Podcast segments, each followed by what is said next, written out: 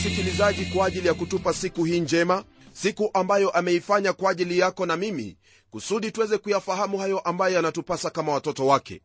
Ni furaha yangu kila mara ninapofahamu kwamba neno hili laendelea kukubariki maishani mwako na zaidi ya yote linakufanya uwe mtu tofauti kabisa kwa kuwa hakuna mtu awaye yeyote anayelipokea neno hili na kubakia jinsi alivyokuwa.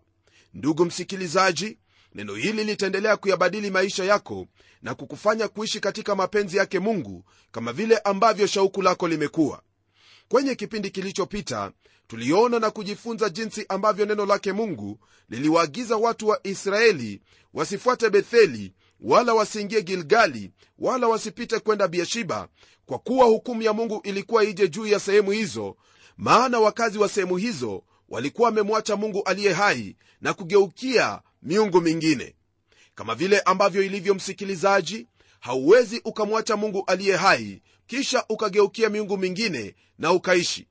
Ndiposa mungu anawanenea watu hawa akiwaambia kwamba wamtafute yeye nao wataishi. Hilo ndilo ambalo wewe pia wafaa kufahamu kwamba unapomtafuta mungu utaishi au utapata uzima. Lakini watu hawa hawakutilia maanani hayo ambayo mungu aliwanenea nao wakaendelea kutenda mabaya na kisha mungu akanena kuwa ni lazima atapita katikati yao kwa njia ya hukumu. Leo hii tunapoendelea kwenye somo letu tutaendelea kuona jinsi ambavyo mungu alikuwa akiwanenea hasa kuhusu mada ambayo inazingatiwa kwenye sura hii ya tano ya hiki kitabu cha amosi ambayo yanena kuhusu hukumu ya mungu juu ya nchi hiyo ya israeli.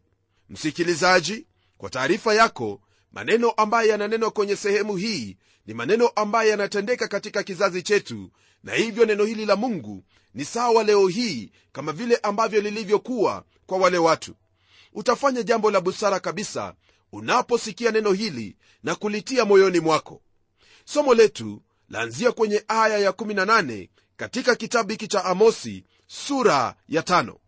nam neno lake bwana lasema hivi ole wenu ninyi mnayoitamani siku ya bwana. Kwani kuitamani siku ya bwana ni giza wala si nuru. Kwa mujibu wa haya ambayo tuayasoma kwenye aya hii msikilizaji neno lake mungu latuonyesha jinsi ambavyo watu hawa walikuwa wakinena katika mioyo yao.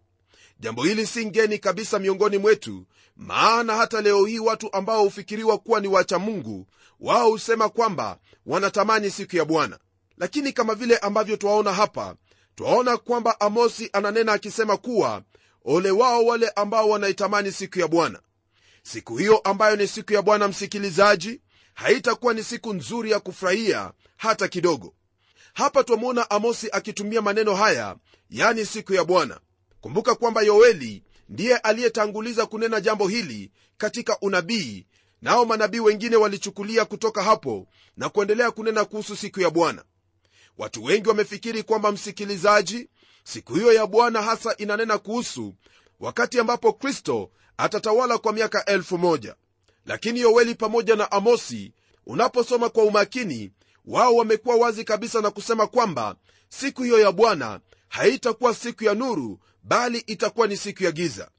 Siku ya bwana ndugu msikilizaji ni siku ambayo yaanza kwa hukumu nayo inaendelea hadi wakati ambapo kristo atarudi na kuthibitisha ufalme wake hapa duniani.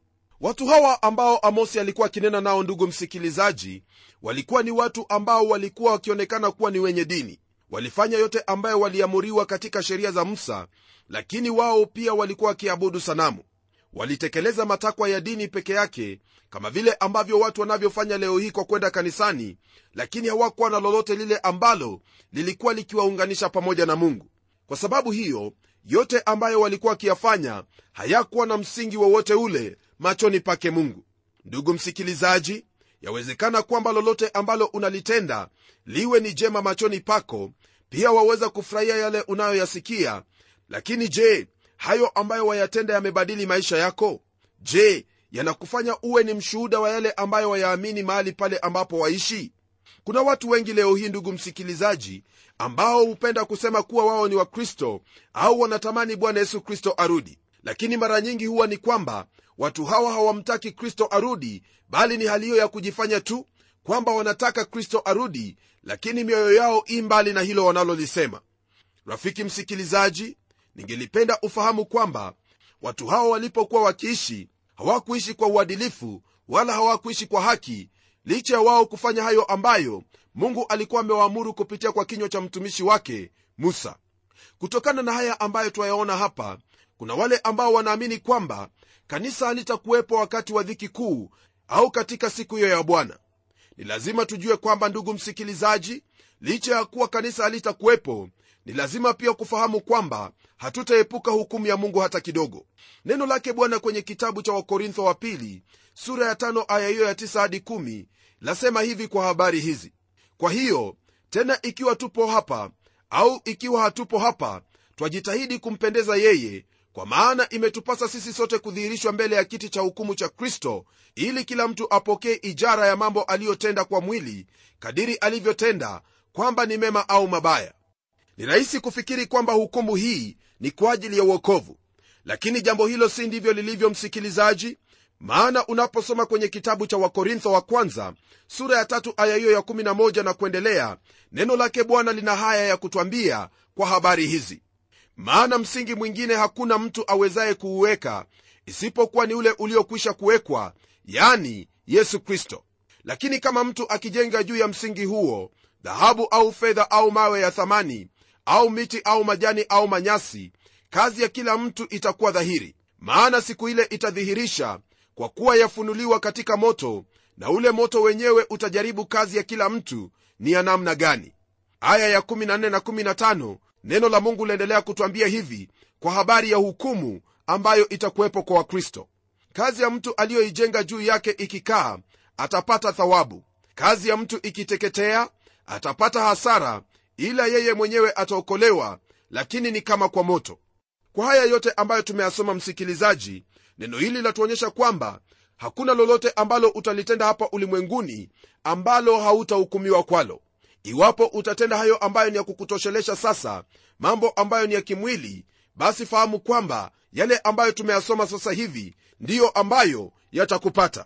Hili ndugu msikilizaji ndilo ambalo latufanya tunene neno lake mungu kwa ujasiri kama vile ambavyo paulo anavyonena kwenye kitabu cha wakorintho wa pili sura ya tano aya ya 11 ambayo yasema hivi basi tukijua hofu ya bwana twawavuta wanadamu.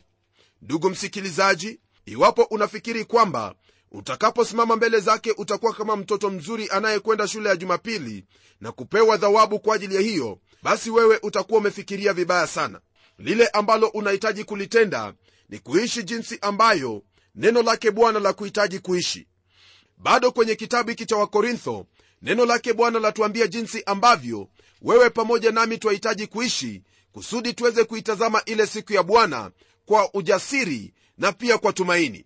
Neno la bwana kwenye sura ya 11 katika kitabu hiki cha wakorintho wa kwanza aya hiyo ya 31 lina haya ya kutwambia ili tujiandaye kwa ajili ya siku hiyo. Neno lasema hivi ila tuhukumiwapo twarudiwa na bwana. Isije ikatupasa adhabu pamoja na dunia. Rafiki msikilizaji tazama jinsi ambavyo mungu anavyotupenda jinsi ambavyo anahitaji kwamba sisi kama watoto wake tuweze kuenenda katika njia hiyo ambayo haitatupasa adhabu kama vile ambavyo ulimwengu au dunia watakavyoadhibiwa. Kwa hivyo msikilizaji wangu iwapo wewe ni miongoni mwa wale ambao wamekuwa wakitamani siku yake bwana fahamu kwamba siku hiyo haitakuwa ni siku ya kupendeza maana itakuwa ni siku ya dhiki kuu itakuwa ni siku ya giza kama vile ambavyo bwana yesu kristo alisema kwamba iwapo siku hizo hazingefupizwa hakuna hata mwenye haki au mteule ambaye angeliokolewa. Lakini kwa sababu ya wateule siku hizo zilifupizwa. Kwa sababu hiyo basi neno hilo latuhimiza tuweze kuenenda jinsi ambavyo twahitajika kuenenda hasa kwa kulitenda neno lake mungu kama vile ambavyo tunalisikia. Pamoja na hili tukiishi jinsi ambavyo kristo anavyotuhitaji kuishi maana katika kufanya hivyo tutakuwa na tumaini hata siku hiyo itakapofika. Mwenzangu ya kupasa wewe mwenyewe kujihukumu ufahamu iwapo kwa hakika iwapo kristo angerudi leo hii kama ungelikwenda naye au ungelibakia hapa ulimwenguni na kuhukumiwa adhabu sawa pamoja na ulimwengu. Lakini tumaini langu ni kwamba kwa kuwa umelisikia neno lake bwana na unalitilia maanani utatenda hilo la busara kwa kuishi kulingana na neno lake bwana. Fahamu kwamba watu hao wa kizazi cha amosi wao walikuwa wakinena tu maneno matupu na kutamani siku yake bwana ifike. Lakini hawakuwa tayari hata kidogo kwa ajili ya siku yake bwana. Ndugu msikilizaji kwa kuwa hatufahamu siku hiyo je wewe umejiandaa vipi kuhusu siku hiyo? Maana kama haujampokea bwana yesu kristo basi wewe haujajiandaa na wala hakuna njia nyingine yoyote ile ambayo waweza kujiandaa kwa ajili ya siku hiyo. Ni vyema ufanye uamuzi wa busara kwa kumgeukia bwana yesu kristo awe ni bwana na mwokozi wa maisha yako nawe utakuwa upande wake kristo na katika siku hiyo hautakuwa upande ule wa waasi bali utakuwa katika upande wa wale ambao wamemwamini na kuweka tumaini katika yeye. Msikilizaji wokovu haupo katika jina lingine wala haupo katika njia nyingine yoyote ile ila kwa kumwamini huyo ambaye mungu alimpeleka ili awe dhabihu kwa ajili ya sisi ambao tumepotea katika dhambi ili tuweze kuokolewa na kufanyika haki mbele zake mungu. Hakuna njia ambayo waweza kumpendeza mungu kama vile ambavyo dini nyingi zinavyodai ili uweze kupokea uokovu msikilizaji utampendeza mungu na nini?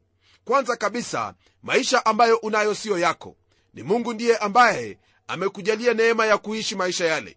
La pili ni kwamba hakuna lolote la mkononi ulilo nalo ambalo kwa vyovyote vile utampendeza mungu.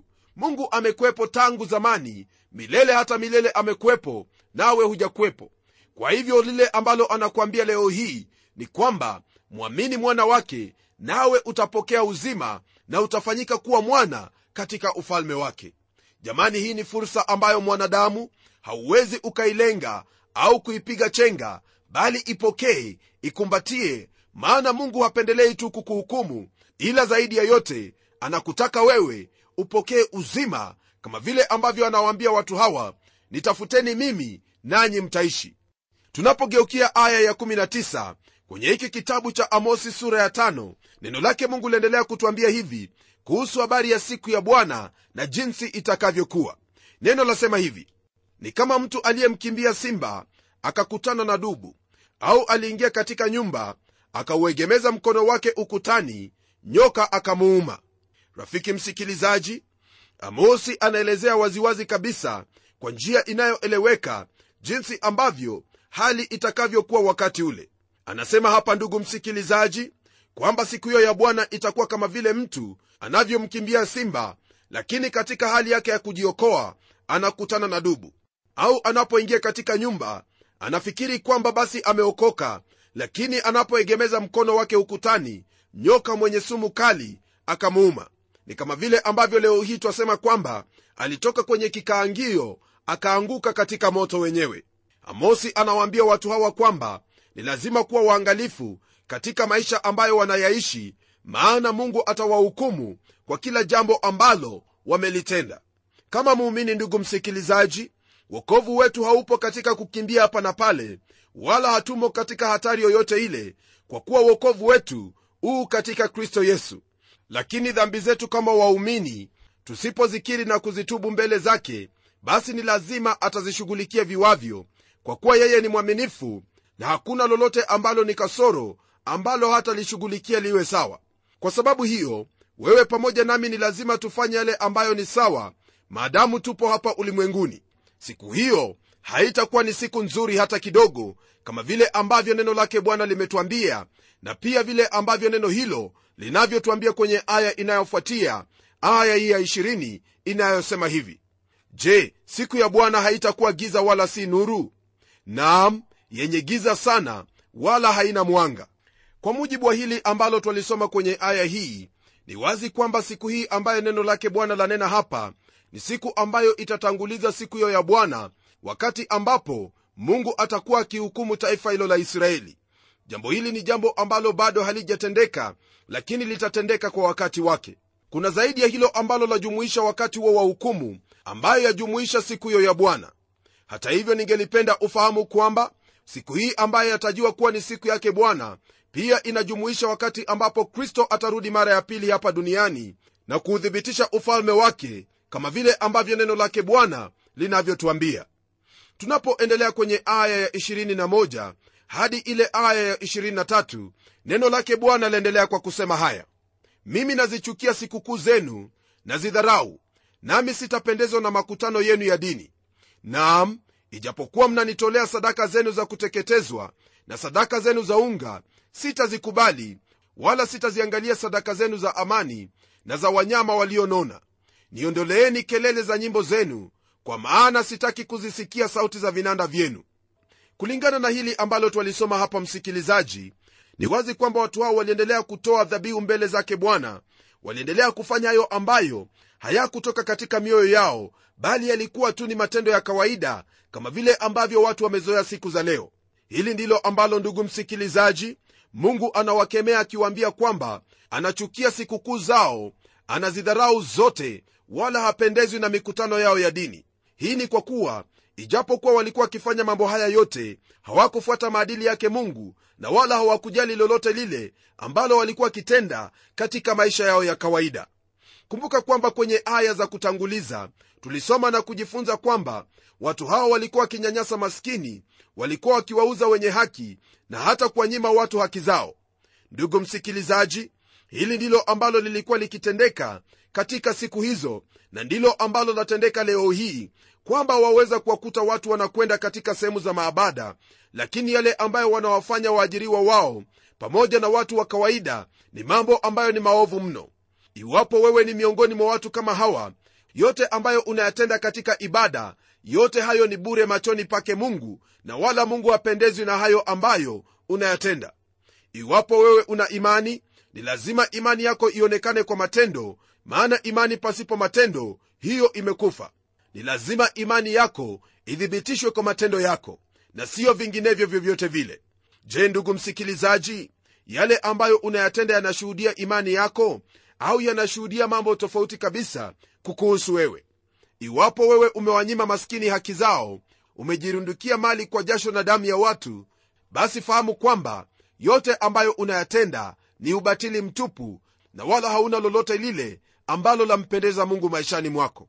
Tunapoendelea kwenye aya ya 24 hadi 26 neno lake bwana latuambia haya kwenye hiki kitabu cha amosi sura ya tano. Neno lasema hivi lakini hukumu na itelemke kama maji na haki kama maji makuu. Je mliniletea dhabihu na sadaka jangwani muda wa miaka 40 enyi nyumba ya israeli? Naam mtamchukua sikuthi mfalme wenu na kiuni sanamu zenu nyota ya mungu wenu mliojifanyizia wenyewe. Neno hili kama vile ambavyo twalisoma ndugu msikilizaji ni wazi kwamba wana wa israeli hawakumtolea mungu dhabihu aina yoyote walipokuwa jangwani lakini walipokutana na watu wa mataifa mioyo yao ilielekea miungu hiyo ya mataifa. Waliabudu miungu hiyo ya sikuthi pamoja na kiuni ibada hiyo ya miungu hii ndugu msikilizaji ilikuwa ni ibada ambayo ni chukizo machoni pake mungu. Maana katika ibada hiyo waliwachukua watoto wadogo na kuwaweka katika tanuru ya moto katika sanamu hiyo. Hili msikilizaji ndilo ambalo lamfanya mungu kuwaambia watu hawa kwamba hataki kusikia kelele zao na wala hataki lolote lile ambalo lambatana nao maana wamemwacha yeye aliye uzima wao yeye aliyewapandisha toka nchi ya misri na kugeukia miungu mingine. Mungu akinena na watu wa kizazi cha isaya alisema kwamba watu hao wanamheshimu kwa midomo yao lakini mioyo yao ii mbali na yeye. Je mungu anasema nini kukuhusu? Je mungu ana ushuhuda upi kuhusu ibada ambazo wamwabudu waabudu tu katika mwili na katika midomo yako na huku katika matendo yako na ndani ya moyo wako hamna chochote kile?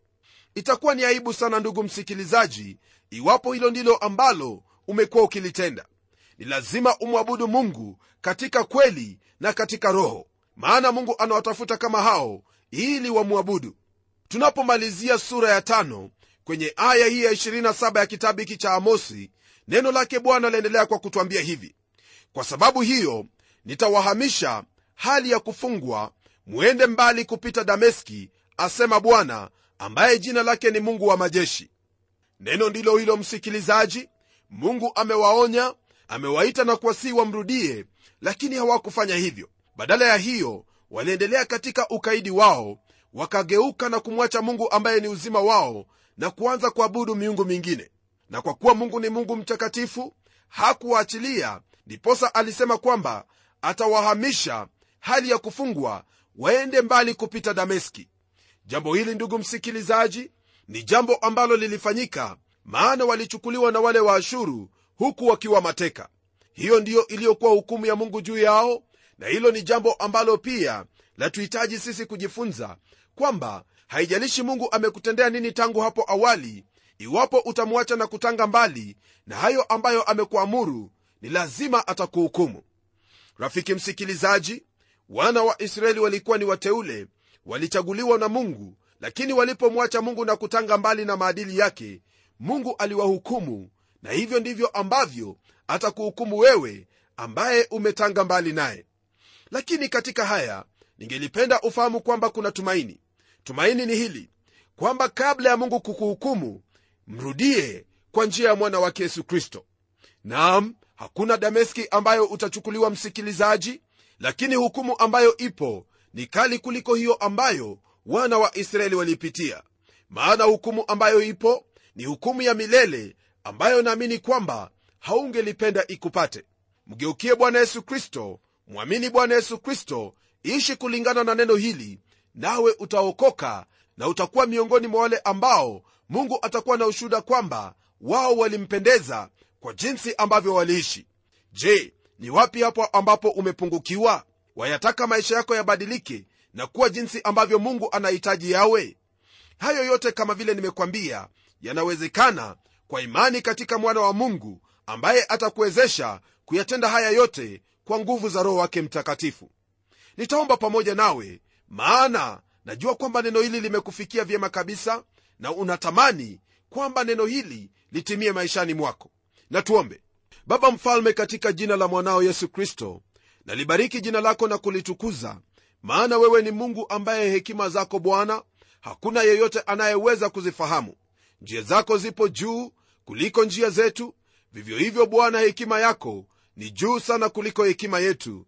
Maana tuona kwamba wewe ni mvumilivu wewe ni mwenye huruma na mwenye upendo kwa wale wote ambao wanaziacha njia zao mbaya na kukurudia ewe mwenyezi mungu namwombea ndugu yangu msikilizaji kwa ajili ya yale yote ambayo anatamani kuyarekebisha maishani mwake ili akupendeze kwamba bwana utamwezesha kwa nguvu za roho mtakatifu kuyatekeleza hayo kwa sifa na utukufu wa jina lako. Haya nayaomba nikiamini kwamba umeyatenda kwa imani katika jina la yesu kristo ambaye ni bwana na mwokozi wetu. Amen. Rafiki msikilizaji naamini kwamba umeyasikia haya ambayo mungu anakuhitaji uyasikie na zaidi ya yote umefahamu hilo ambalo linakupasa. Lile ambalo ningependa kukuhimiza ni hili. Litii neno lake bwana tembea kulingana na neno hili nawe utakuwa miongoni mwa hao ambao watampendeza mungu. Na unapompendeza mungu hautakaa mbali naye bali utakaa karibu naye na zaidi ya yote utakaa bila hofu ya hukumu yake. Tembea naye bwana yesu kristo naye kristo atakuwa pamoja nawe daima. Ni mimi mchungaji wako jofre wanjala munialo na neno litaendelea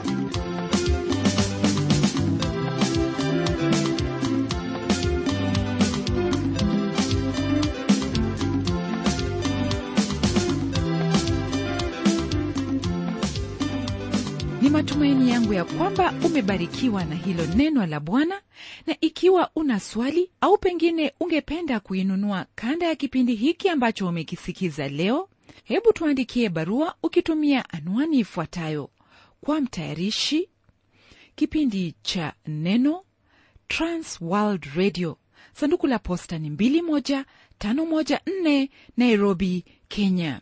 Pia kumbuka waweza kutumia anwani yangu ya email ambayo ni pomodo at twr co ke na pengine ungependa tu kutumie vijitabu vya kukuinua kiroho hivyo basi utuandikie barua na utueleze hivyo. Na hadi wakati mwingine ndimi mtayarishi wa kipindi hiki pamela omodo nikikwaga nikikutakia mema leo. Neno litaendelea